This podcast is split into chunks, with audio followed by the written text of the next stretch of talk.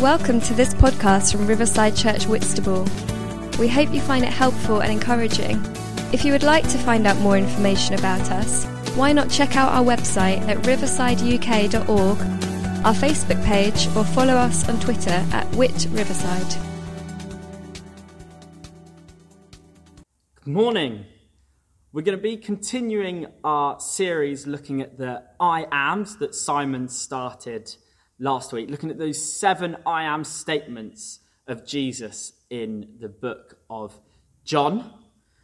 The hope for this series is that it will give us a greater revelation of who Jesus is and that we'll be able to respond accordingly to these seven statements of Jesus.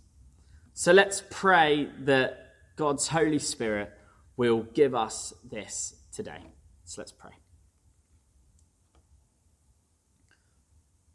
Father, I pray that you speak to us through your Spirit this morning.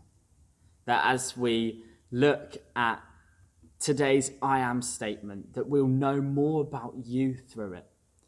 And that, Lord, we'll be able to respond in a way that is pleasing to you. Lord, let this not just be another online Sunday, another week where, um, it, as it can be so easy for us to get into a routine where we listen, we go away, and we don't do anything about it. Lord, I pray that you'll speak to us this morning.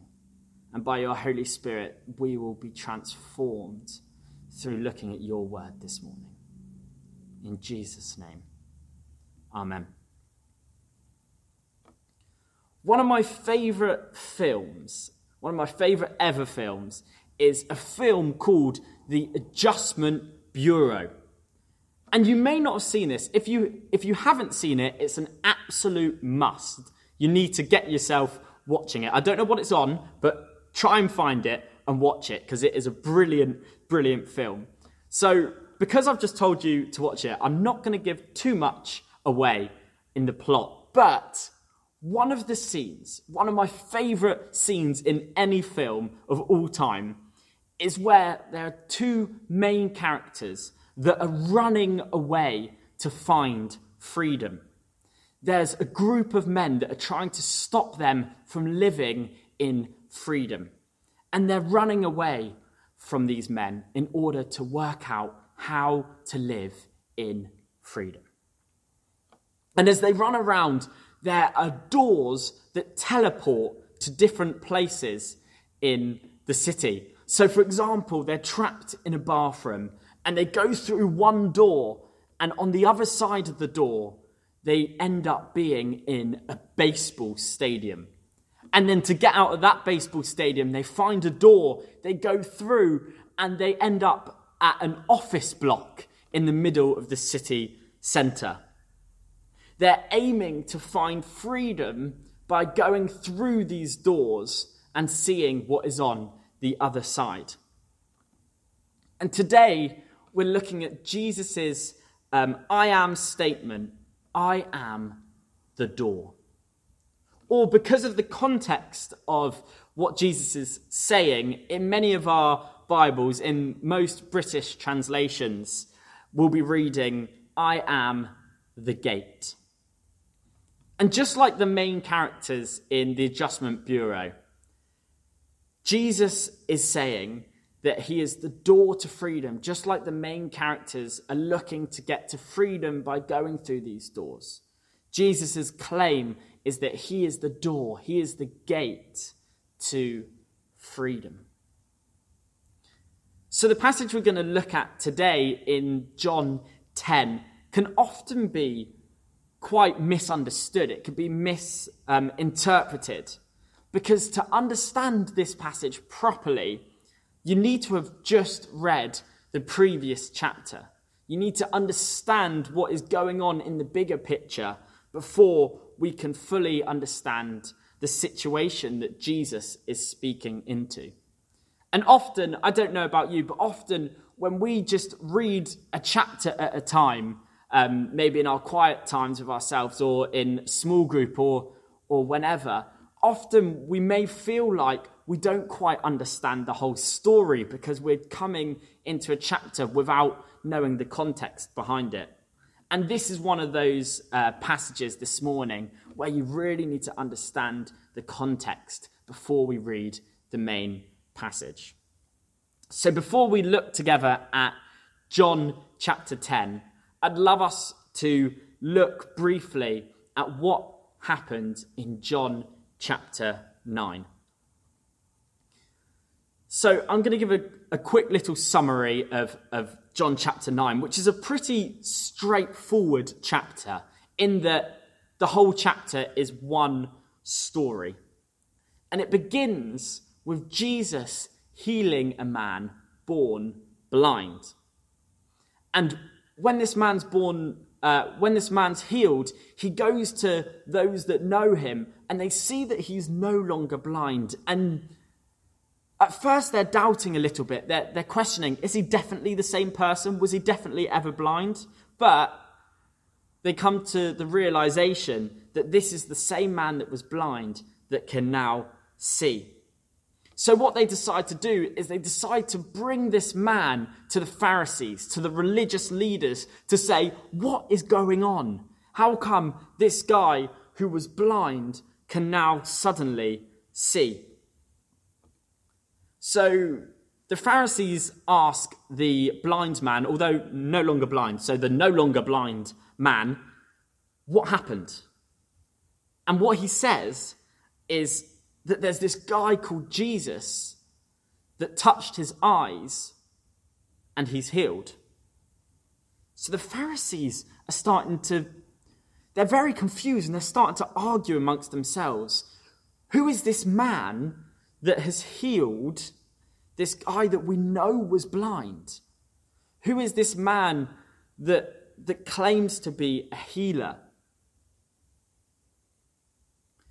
They start to argue amongst themselves about who Jesus is. And long story short, what they do next is um, what many of us would do if we think someone's son is lying. You go straight to the parents. So they go to the parents of um, the, the no longer blind man and they ask, What happened? Was he definitely blind? Can he definitely now see? What happened? And the parent says, Ask him, he's old enough. You don't need to come to me, ask him.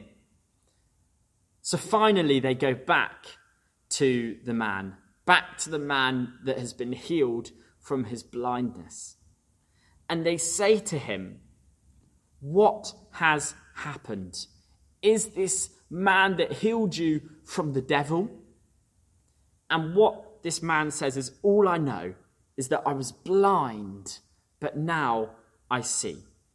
I've already told you everything, he says. I've already told, told you everything. Why do you keep asking me?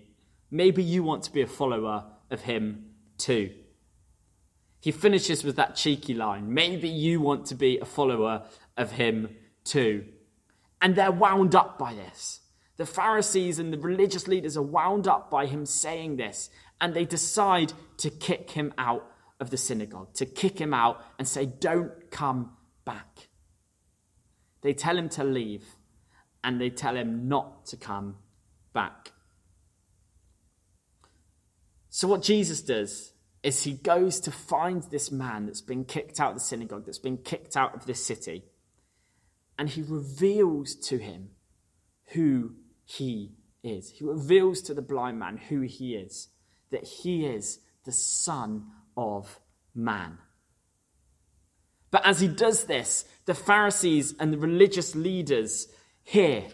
The Pharisees and religious leaders are around and they start to question what Jesus is saying.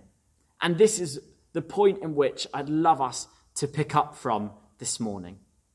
So I want to read this morning from John chapter 9, verse 39 to John 10, verse 10.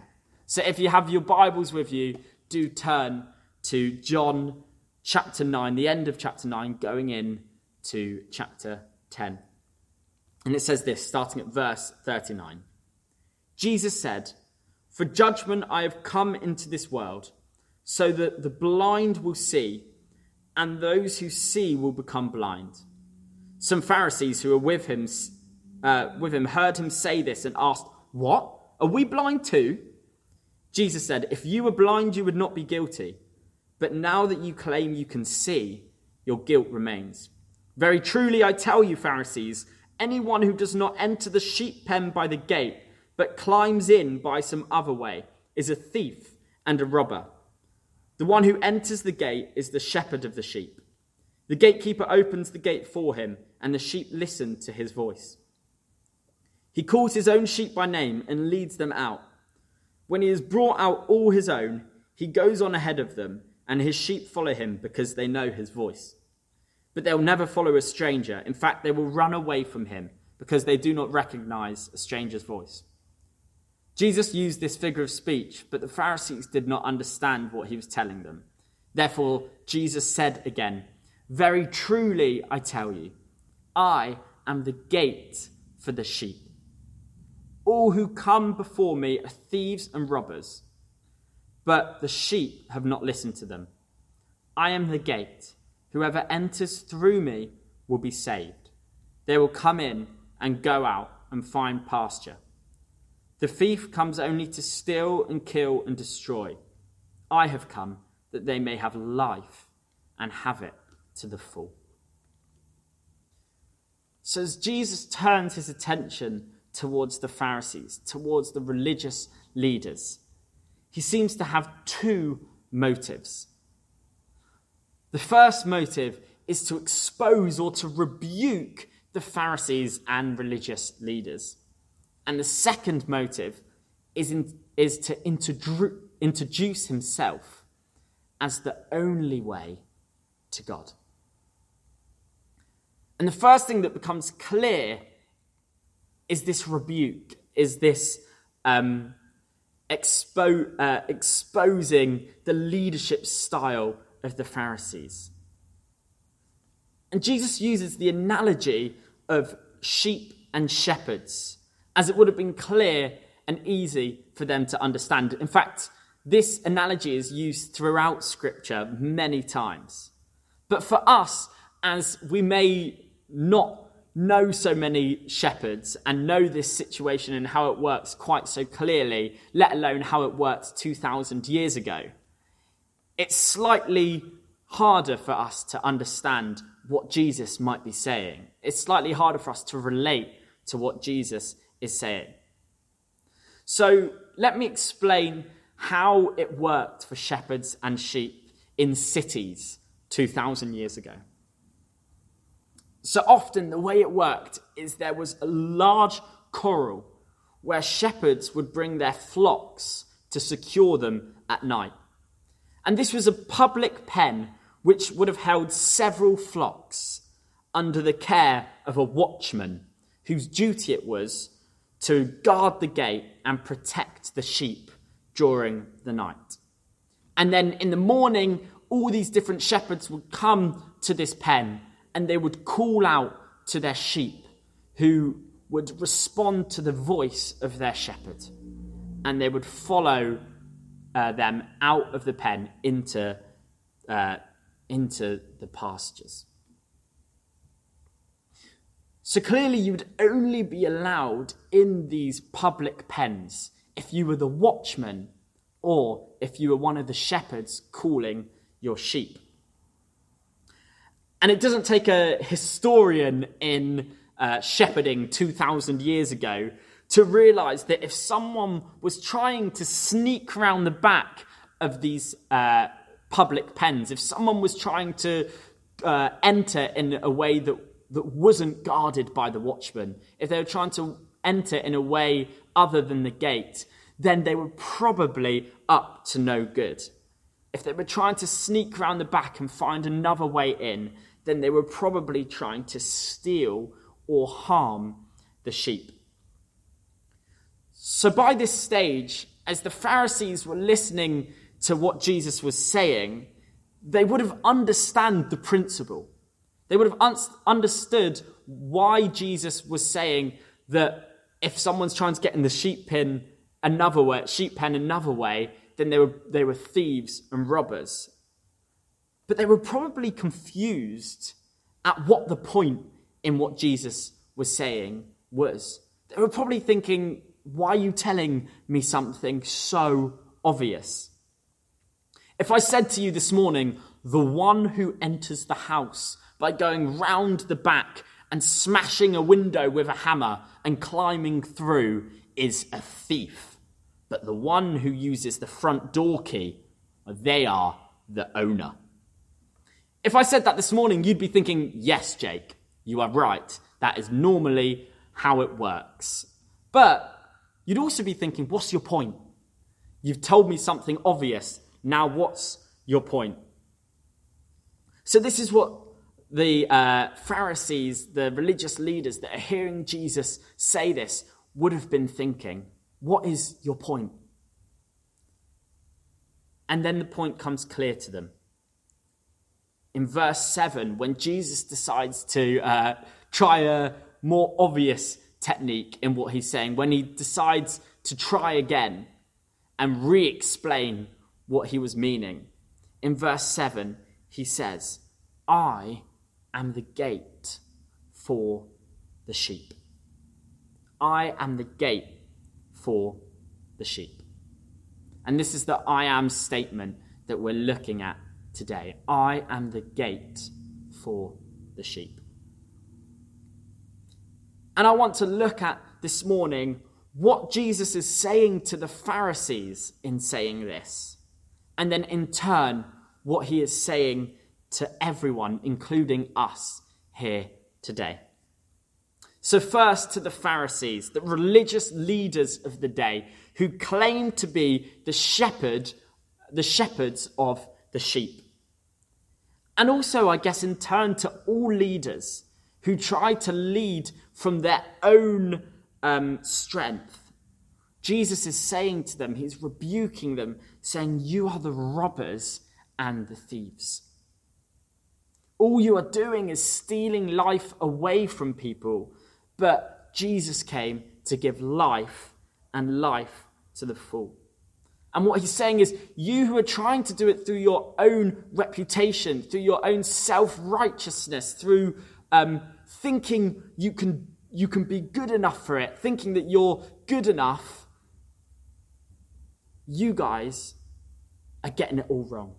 Because the only way that you can lead your people is if you lead through me. If you lead them through the gate that leads to life. Jesus is challenging the leaders that they need to be leading through Jesus and not out of their own self righteousness, not out of their own reputation. It's a rebuke also to the leadership style of the Pharisees during this time. The Pharisees that kicked out this uh, blind man that was healed, that kicked him out for having challenged them. Jesus is saying that you can't lead through your own means. The way you will best lead is leading through me. So, yes, it's a rebuke to the Pharisees, but Jesus is making a much bigger point than simply rebuking the actions of the Pharisees. And in doing so, what he is telling them, and in turn telling us, he is saying, I am the only way to be saved. What Jesus is saying to the Pharisees, and in turn saying to us, is, I am the only way to the Father. Verse 9, he says, I am the gate. Whoever enters through me will be saved. See, for the Pharisees, it was all about law. If you follow the law strict enough, then you will gain enough righteousness to be saved. You'll gain enough righteousness to have relationship with God. You'll gain enough righteousness to enter into heaven. You just need to follow these Old Testament laws every day of your life. And if you manage to do that, then you'll just about make it to heaven. And they followed them so religiously, they followed these laws so religiously, that when Jesus healed the blind man on the Sabbath day, They were saying to each other, Well, this man must be of the devil. This man must be of the devil because you can't heal someone on the Sabbath day. But Jesus, in this passage, is saying to them, if you're trying to achieve righteousness by your own hard work, and if you're teaching people that they can try to get into heaven by not doing bad things, then you are completely mistaken. And instead, Jesus says, I am the gate. Whoever enters through me will have life and have it to the full. The Pharisees had been thinking, and they had been teaching also, that there was another way to get into heaven. If you work hard enough, if you follow the law perfectly, then there was another way round. There was a ladder that you can climb to get into the sheep pen. You didn't have to go through the gate, there was another way.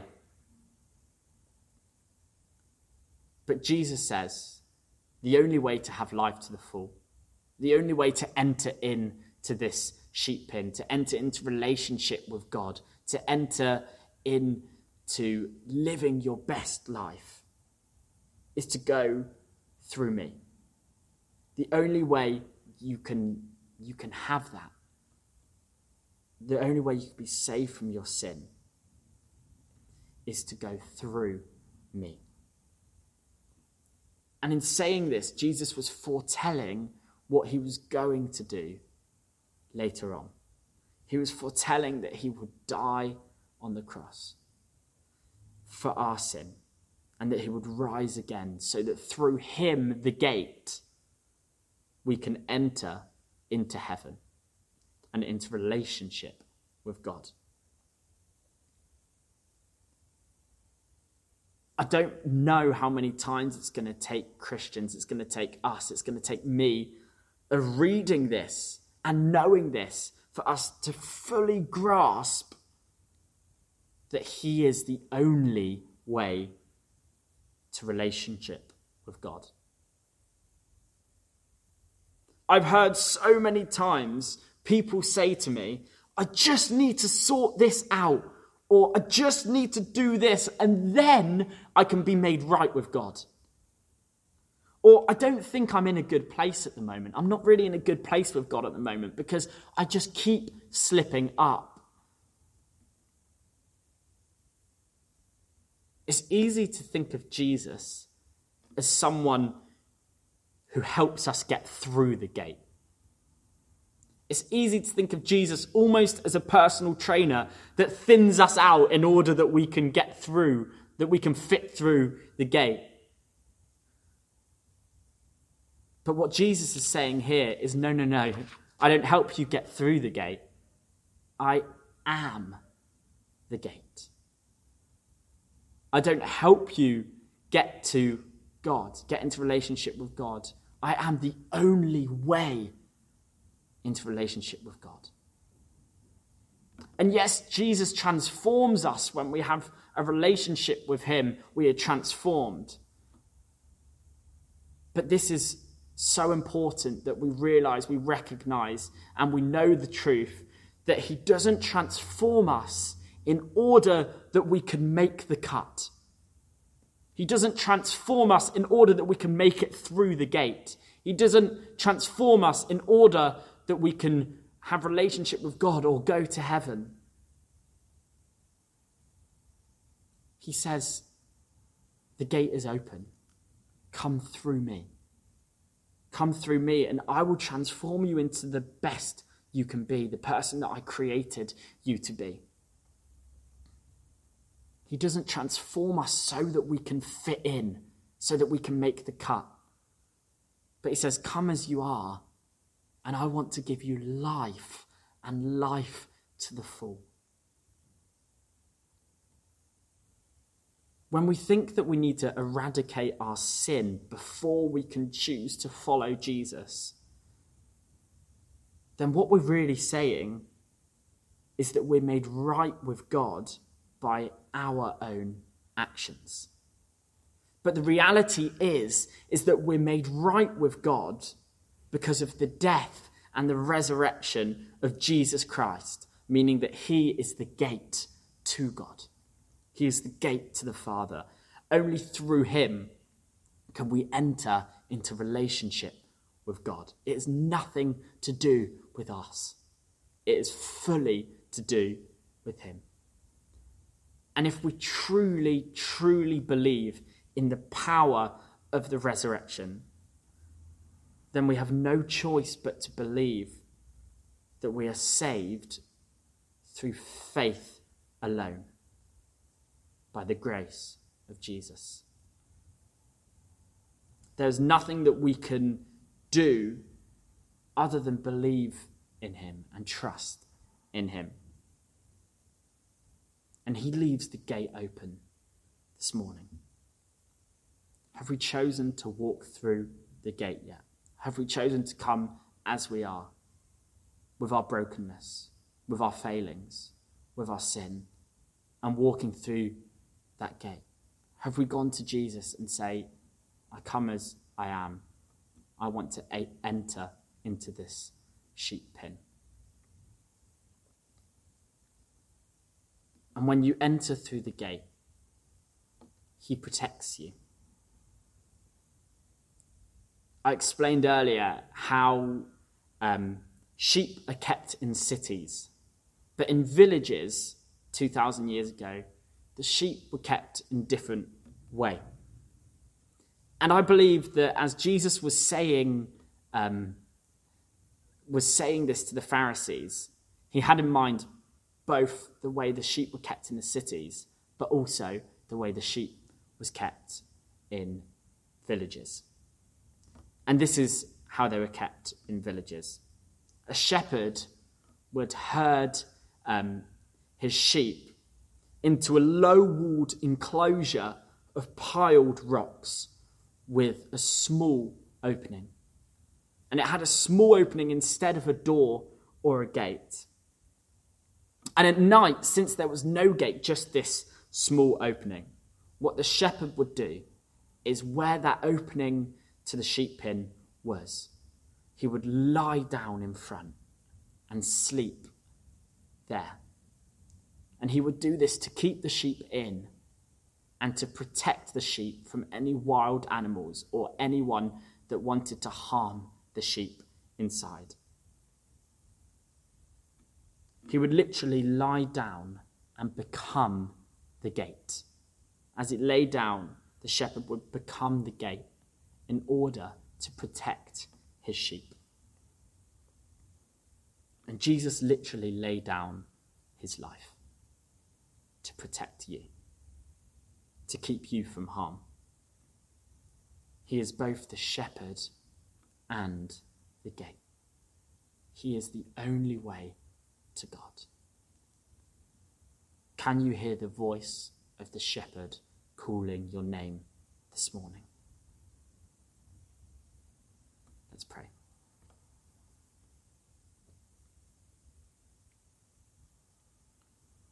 Father, thank you that you sent your Son to die on the cross and to rise again so that it wouldn't be all about us trying to be good enough for you.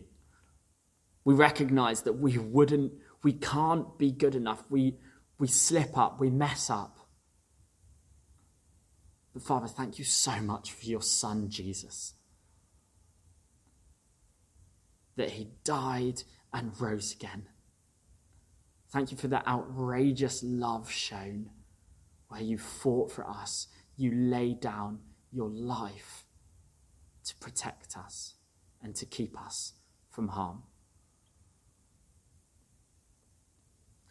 Father, I want to pray for anyone this morning that hasn't yet made a decision to walk through that gate. And Father, I pray that we would know that it's nothing to do with us. It's nothing to do with whether we're um, good enough yet, whether we've sorted out our, um, our struggles, our failures yet. But Lord, you say, Come as you are. So, Lord, I pray that your Holy Spirit will be calling our name this morning. Father, if there's anyone that is on the fence, doesn't quite know whether to um, come through that gate, Lord, may they hear you calling their name this morning. Thank you that you are such a good God. Thank you that you love us abundantly and you protect us. And we pray, Father, that we will know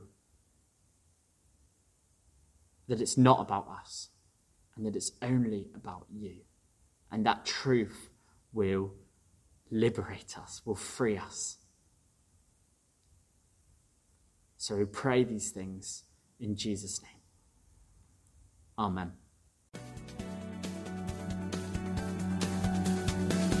Thank you for listening. If you would like to contact us about this talk, to hear more, or to find out about Riverside Church Whitstable, then visit our website at riversideuk.org. Also, you can contact us through our Facebook page or tweet us at Whit Riverside.